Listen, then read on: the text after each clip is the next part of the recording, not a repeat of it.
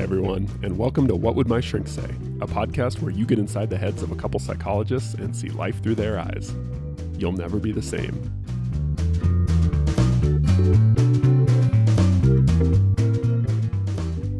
Hey, Todd, Yes. what are we talking about today? You know, I had a client um, ask me uh, a question. Um, that question was, "Why is it so hard for me to be honest with myself?" Oh, And I thought that was that was an interesting question. You know, um, that that led to a really interesting conversation in therapy. But I thought, oh, that's interesting because sometimes in therapy, y- you can kind of fairly quickly dial in on a set of behaviors that are either causing or maintaining or exacerbating a problem. okay. And as you try to help the client understand how these how the landscape of their life is working with these behaviors and patterns in it, um, sometimes there is just this real resistance to to really kind of dialing in on those things. Right. Um, and and so when I was asked that question, I kind of immediately thought of these moments where it's just it it almost seems like the client does not want to accept that that that explanation Mhm. or that or that observation, let's say, um, even though you've laid it out with them fairly succinctly. Right. There, there seems to be sometimes this like, uh, I don't, well, maybe it's this other thing too. You know, let's let's focus on. Okay, so I, want to get into the specifics of this this client situation, but first, I think there's a uh, slightly conceptual part of, of this conversation to be had, which is w- normally we we talk about honesty in terms of two people communicating, hmm which it is important because to state the obvious, I don't I don't know what you really think. All I know is what you tell me, Right. right? Mhm. Um, so, but there's this problem with just with the term being honest with yourself, which is you by default you know what you think, Yeah. right? So how can you can you really de- can you deceive yourself? Like, is it how does Yeah. it, does that make sense? yeah, yeah. Well, On what level does that make sense? there's a lot of literature about self-deception, which I always thought was an interesting term. Like you can really deceive yourself and and kind of, and and I would agree with you. I don't I don't think it's entirely self-deception or or. I mean, I think that's a nice term that we use, honest with yourself. But Mhm. I, I don't think that it's one of those.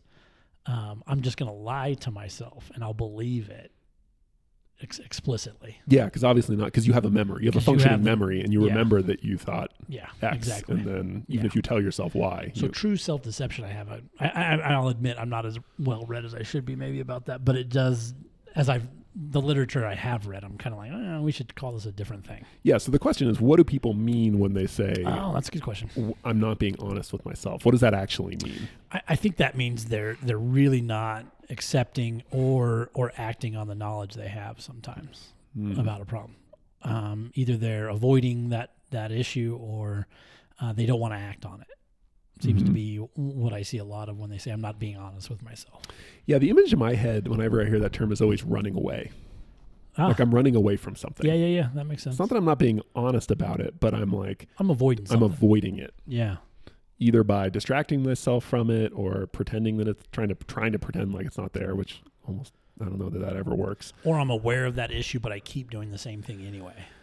Yeah, Yeah. right. Yeah. Um, so what was your what was your client's what was the context for his comment about or her? Was it him or her? Him. Him. Him. Um, it, it was demands um, for his kids or his spouse to do what he wanted them to do.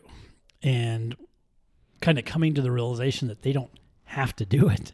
And that part of the part of the problem with the tension in the household was his resistance to acknowledging that they have rights to and that they don't have to do everything he says.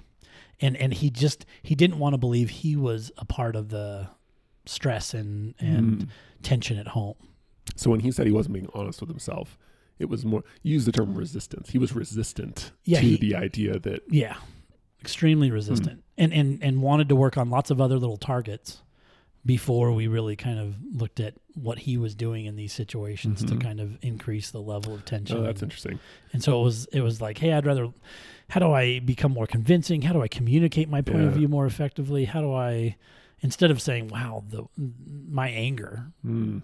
and the way I react when I don't when my expectations aren't met is really causing the people around me to Mhm. want to push me away. Yeah.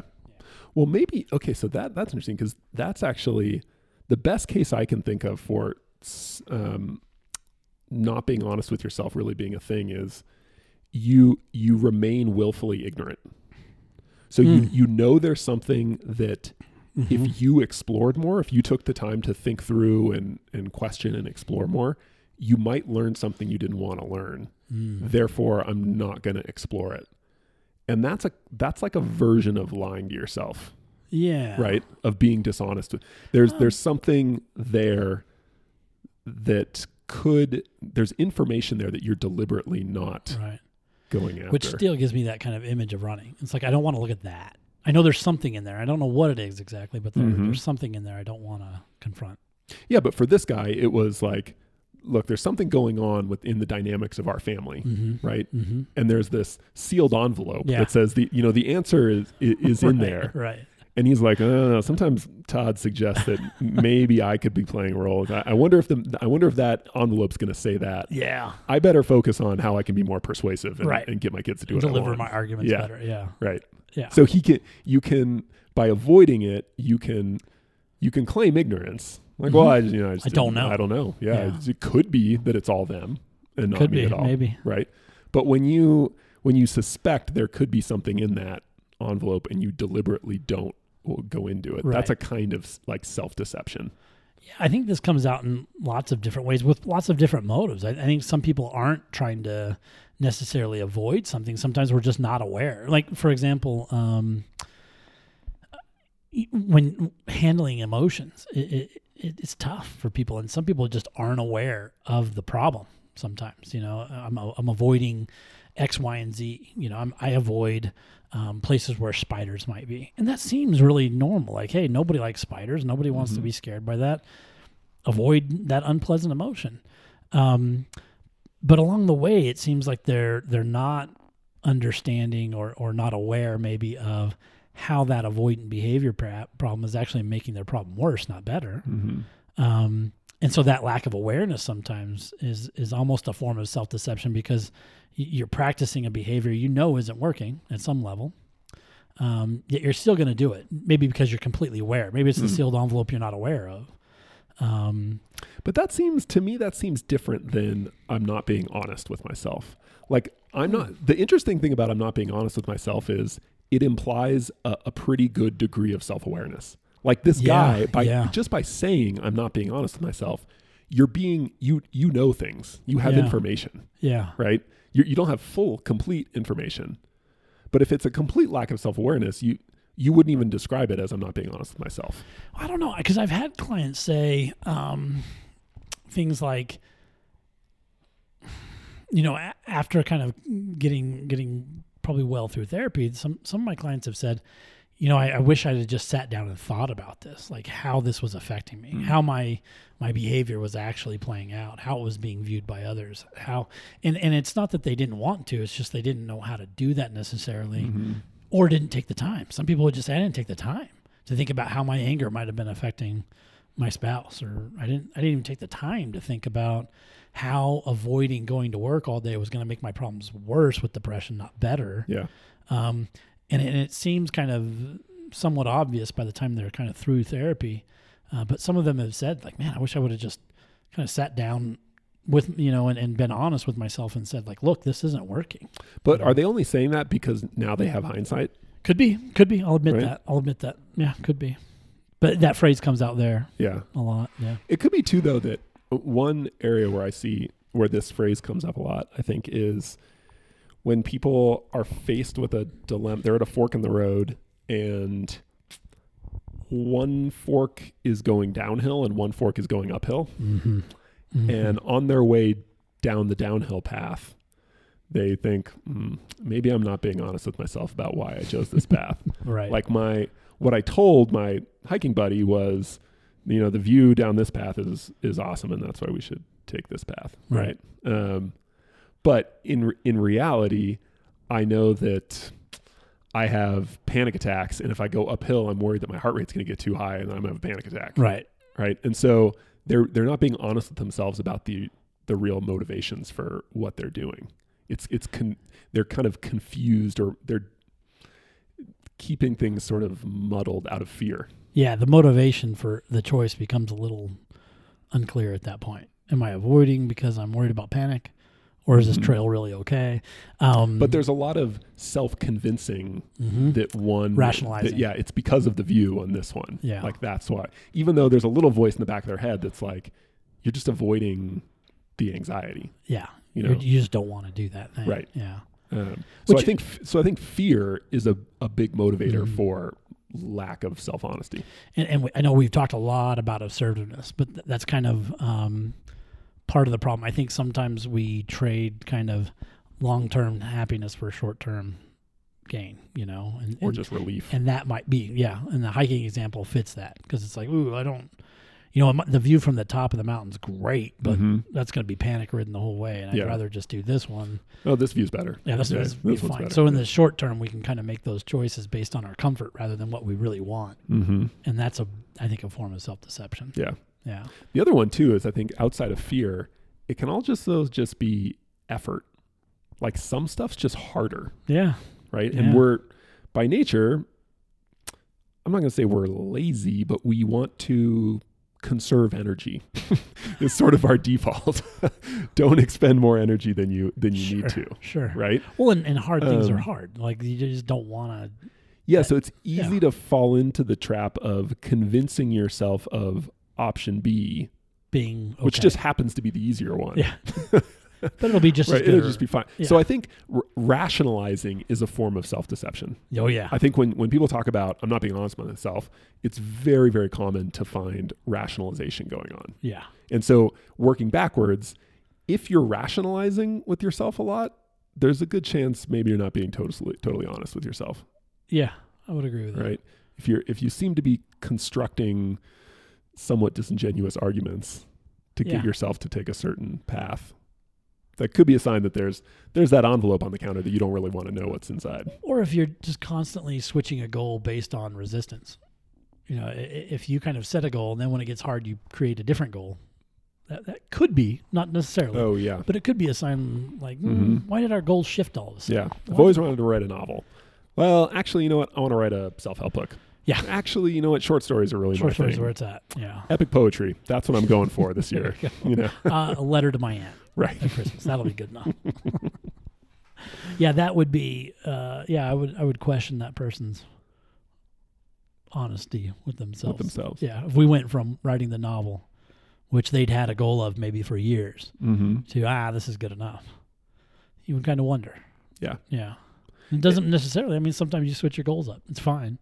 Right. But it, it could mean that rationalization's going on. Yeah, and I think this is this is not tied to any particular psychopathology. This No. is something we all no, no. do Yeah, constantly, Constantly, I think, yeah. with ourselves. Um, but what what are the characteristics of people who do it less? Who rationalize less? No, who are more who so maybe some people struggle more with being honest with themselves Mm. and some people struggle less given that we all do it to some degree how if you want to be less self-deceptive. Like what are what do you do? How- Well, I think you first of all you require some kind of insight or some kind of self awareness. You know, to, to, to, if you're going to start thinking about your own behavior, yeah but i'm going to take it as axiomatic that if you're asking hmm am i not being honest with myself? there's your awareness. You, you're clued into the fact that it's i don't Something's think if you're asking the question you're you've got some awareness some there awareness. right Okay, so Um, we've got some self awareness. yeah that you're maybe not being honest with yourself Mm-hmm. um and that maybe it's not just an isolated one-off thing Wait, but your question was, what's the difference between people who are honest, more Yeah. honest with themselves, and more? if i'm asking that question I, you know i think i'm not i'm often not very honest with myself actually Mm, one of the ways to work on that would be well what do people do who are pretty honest with themselves hmm like what does that look like Yeah. what do they do differently What would you say? i'm asking you questions stuff um the the first one would be well i mm, I, th- I think the uh, the rationalization thing is a big flag. Like people, um, how how aware are you of that? Because I think if you're aware of yourself rationalizing, you can. That's a big clue, Yeah. and you can not go down that path. It's easier to not go down that path if you can catch it. Like it's an early warning sign Yeah. if you find yourself rationalizing a lot. Like if you're the, and and it doesn't have to be internal. It, it can be specific. It can be external. Like if you notice in conversations that you're like kind of over justifying things and over explaining things and right. And then those when you notice those, those would cue you into the areas of your life where you tend to do it more so that you can be more focused and targeted. Yeah. So then you can hone in on like, well, you know, like at home and with my friends, I don't do it a lot, but at work, I seem to do this with my coworkers all the time. Yeah. Like, what's up with that? Mm-hmm. Like, why do I feel the need to sort of rationalize something to myself or justify it to other people? Yeah. Or I like um, that. I like the rationalization or justifying. That that that could be that giveaway. mhm. Um, something I thought of is if you're kind of attempting to do the same thing over and over and over again and getting nowhere, you might want to be honest with yourself and kind of look at what's going on. I, I'm thinking of people who are like, I gotta get to the gym. I gotta get to the gym. I gotta get to the gym, and oh, and then you think, well, okay, you're not though, and so why is that? What? Let's and without judgment, Mhm. let's just look at what's happening. You know, at this at this point in time where you've selected to go to the gym, what happens? And and be honest with yourself and say, man, you know, by the time I get home, I am exhausted. And so maybe I've got to mm-hmm. put my workout at a different time, or maybe I have to do X, Y, and- or, but be honest with yourself and, and, and don't just pack your gym bag every day and leave it in the back of your car every day. Like there, there, I would say, well, you're probably not being real honest with yourself. Oh, that's a good technique to have your gym bag packed and in the car. It's before you go. Um, so I think a, a common pitfall with this stuff is people maybe assume that if they're gonna explore and investigate what they really want or why they're really afraid of going down a certain path, Mm-hmm. that means that all of a sudden they have to do something very differently. So I think one thing that can be helpful is to just tell yourself, okay, I'm going to explore this and I'm going to mm-hmm. think about it, but I'm not committing to doing anything Yeah. differently. Yeah. I'm just going to look at it Yep. first, and I'll, I'll, I'm going to punt. I'm going to defer on whether I actually have to do anything differently. Right. And I think that can relieve a lot of pressure that allows you to do that first step of just exploring and trying to understand. Yeah. And then often what I what I've found both with myself and with clients is it's not as bad as you think it's going to be. You open the envelope and you're like, "Oh yeah, okay, like I do tend to kind of bark orders when I first get home from work and my Mhm. kids and my wife kind of recoil from that." Mm-hmm. But is it I I guess if I'm honest with myself, okay, yeah, I, th- I think I do tend to do that a lot. How hard would it be to not do that for 20 minutes first thing when I get home from work? Like it's it's not that terrible If I'm oftentimes. and- yeah, yeah. if I if I look into it. But but I think to get the freedom to do that, it helps to separate the commitment part of it from the exploration. Right. Yeah. Well, I, well, and, and, and with the gym bag example, it, it- it's it's it's um, I've I've assigned homework like pack that bag with the intent of going, and then don't go, but just see what happens as you leave work and you get in your car and you look at your gym bag and Mm. you think about that. The goal is not to get to the gym. The goal is to kind Yeah. of get in that moment and see where your mind goes, see how you feel, see what you're thinking. Mhm. Um, whether you go to the gym or not, who cares? But Mhm. just explore that moment. Let's just be really upfront with what's Yeah. going on in that moment. Like be, be a detective, not a judge. yeah, Like yeah. just try and understand without passing judgment on. and, and that's kind of why I think it's it's a little self-deceptive to kind of repeatedly engage in a pattern over and over that you know isn't working. Mhm. That's the that's the part where it's like, well, you know that's not working, right. and it, and it doesn't mean you're a bad person. It doesn't mean you're dumb. It doesn't mean you're lazy. There's something going on in there. hmm um, which is interesting because when my clients use those kind of labels, it's it's i as a therapist, you, oh, right away you're just going to ask a lot of questions about that. Oh, they're saying that they're Well, dumb or that they're lazy. and or- this is a soapbox thing, but there's just no clinical utility in someone saying, "Well, whatever that, I'm just dumb." It's like, wait a minute, wait a minute, you're just going to throw that onto the pile of evidence that says you're dumb, but you don't know what's in there. You don't know what you were responding to, what emotion, thought. so, Well, you know, Here's the utility it gets you out of the potential fear that you would experience if you actually explored why you're not working out There you consistently. there you go. But it's not a good reason, but Yeah, but but or not a helpful reason, There but there's a reason. it is a Yeah. reason. But it, it is funny to see how many kind of criticism people will have, and to sum up an entire psychological or emotional process. I'm just dumb. And It's like, wait a minute, we don't know what happened in that moment. Yeah. We have no idea. Um, yeah, but I think when when people engage in patterns repeatedly you kind of wonder like, mm, I don't know if you're really exploring that issue. Mhm. Yeah, or you, maybe they're avoiding it for whatever reason. But yeah, Yeah, sometimes I think uh, on a pretty high level, a lot of therapy, and I think this would surprise a lot of people. Um, it's it's not about um, advice giving or motivating or even teaching to a large extent. It's just about helping people be curious about Mhm. themselves yeah. and their world and, and Yeah. what's going on. I kind of think that is our job. How can I help you be more curious about yeah.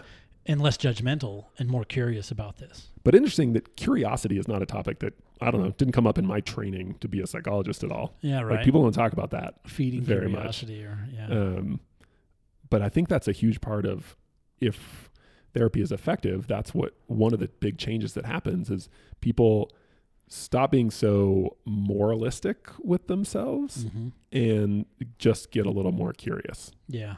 Um, and then and then once because once you kind of see things, once you see patterns and you kind of understand on a deeper level what's going on, often the, the thing that seems like an insurmountable task is still hard, but it's not as bleak as it seems when you have no information at all. Yeah.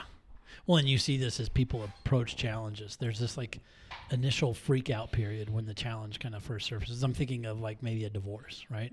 Okay. Um, wife comes home, tells husband, "I want a divorce." Husband freaks out. He's in Mm-hmm. he's in my office. He sees and he's panicked. You know, I can't. I, I what's going to happen to our kids and what's going to happen to our finances and what's going to, um, and it's brutal. You know, um, and then as soon as you know a week or two has gone by and they've talked to an attorney or they've talked to their spouse about what they see as far as custody and they Mm-hmm. they start to kind of outline a rough guess of what's going to happen. Then they're a lot calmer. But that initial freak out period is pretty brutal. Yeah. Yeah. It doesn't allow for a lot of good processing. Right.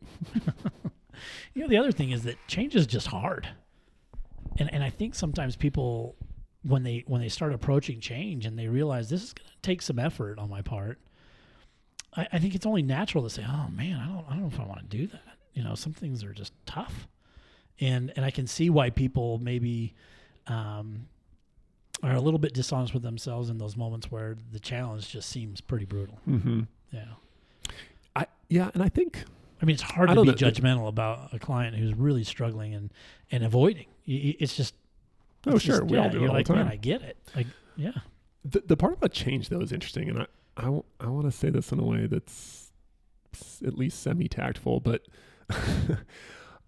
change I, I, people take it as a truism that change is always hard Mm. but i don't think that's necessarily the case I wouldn't say always. i think it's often hard but i don't think it has to be i think a, a lot of things that involve big major changes um, they they are difficult and they are difficult for a lot of people but i don't know that that is intrinsic to change itself i think that has more to do with maybe how we how we look at change or what we do in anticipation of change Mhm, mhm. or what our models for change are in our background right. i mean there in a lot of ways change is super exciting and fun and Can be. it can be right Can be. and and even change that's really hard like a major like like the loss of a loved one or divorce or something like that um you you often like i often hear people on the other end of it who will say things like yes it was hard but i wish if if i if i had known then what i know now and i could see the big picture Mhm, mhm. um, it would I would not describe the change as this terrifying ordeal. Yeah. Yes, it would be it would be difficult, um, but not something to be like feared necessarily. yeah. So I don't. I, I always like to push back a little on the on the the implication that change is always hard, because I think that's sort of a self defeating mindset. If you go into changes with the idea that change is always hard, Mm. you're you're creating a self fulfilling prophecy. I wouldn't say always. I think I think I, I just have a real healthy respect for the difficulty sometimes in changing a pattern. You know, and that and that can be tough. So, you know, you're you're in a, in a relationship that you've been in for a long time. It's miserable. You know, telling that person I'm I'm not going to do this anymore. That can be pretty tough. You know, that's a tough thing to say to someone. Um, and, and while it's maybe definitely worth it on down the line, the client might even look back and Mhm. say, "Wow, that wasn't that hard." And and from the position they're usually at, starting a new course of behavior could be could be hard. Yeah. Could be tough. Yeah, it doesn't always have to be. And and I've seen a lot of clients um, improve drastically over small changes that are fairly easy too. So you're right. But I think people's uh, the technical term would be meta beliefs about change Mm-hmm. are are um, super important and not thought Sure. enough about. Yeah. Like I think we like a common example I see a lot is is the idea that there's this idea out there that that marriage is hard mm-hmm. and it's inevitable that it's kind of like you got to work really hard It's at your marriage and it's Yeah. tough and Yeah. like you got to be strong and like you're going to have fights and you got to really like and I I mean yes there are challenges associated with marriage some a lot more than others um but I I worry that that that that uh, when that's our default we in part we end up creating that reality yeah. you end up for instance you end up picking a partner who is kind of hard to get along with because you think well this is normal like this is how it goes. marriage is hard Yeah. you know Yeah. and it like this that's just that's just an example but the No, I agree. broader idea of change i i would just i think it's worth thinking more about how inevitable your picture of change really is like where is the difficulty Mm. um and and to be careful about uh, projecting more onto change than, than you have information or evidence for Yeah. Or, or like you said, kind of creating that self fulfilling prophecy where you just think change is hard. So you make it hard every time. yeah Yeah. anyway. Hey everyone, Nick and I really appreciate you listening to the podcast. Please rate us on iTunes if you get a chance. And if you have any feedback or comments for us, that'd be great as well. And if you have any questions or topics you'd like us to cover in the podcast, let us know in the comment section as well. Thanks.